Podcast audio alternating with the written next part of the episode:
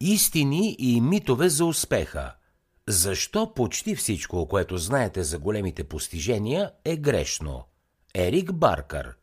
Резюме на книгата. Каква е основната тема на книгата? Голяма част от съветите, които са ни казали за постиженията, са логични, сериозни и направо грешни – Ерик Баркър е популярен блогър, който напоследък прекарва дните си, споделяйки най-новите си научни открития относно това как да живеем успешен живот.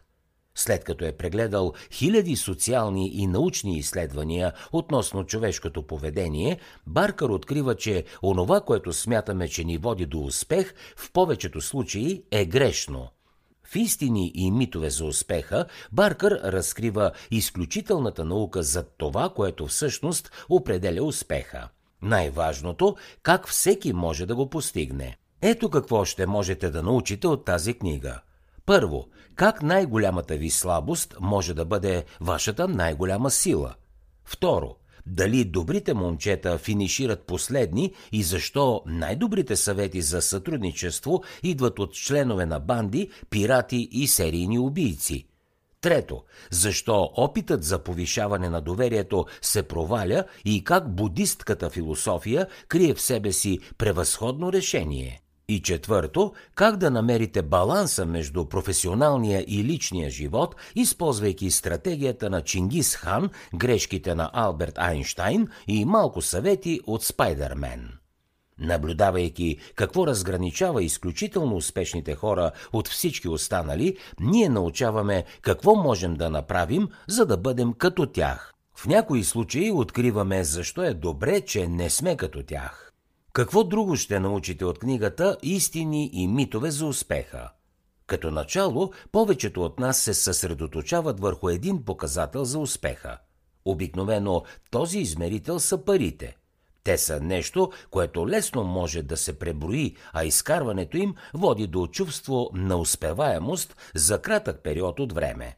Но ако само парите са всичко, от което имаме нужда, за да се почувстваме успешни в живота, дали сме готови веднага да разменим местата си с Уорън Бъфет?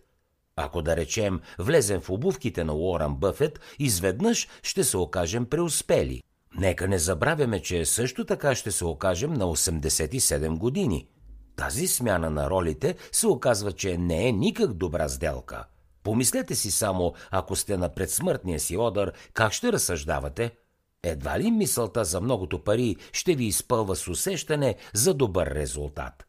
И така, ако фокусът единствено върху изкарването на пари не може да ни донесе чувство за успех, то какво би могло да го направи? Едно проучване, посочено в книгата, ни дава много полезни прозрения.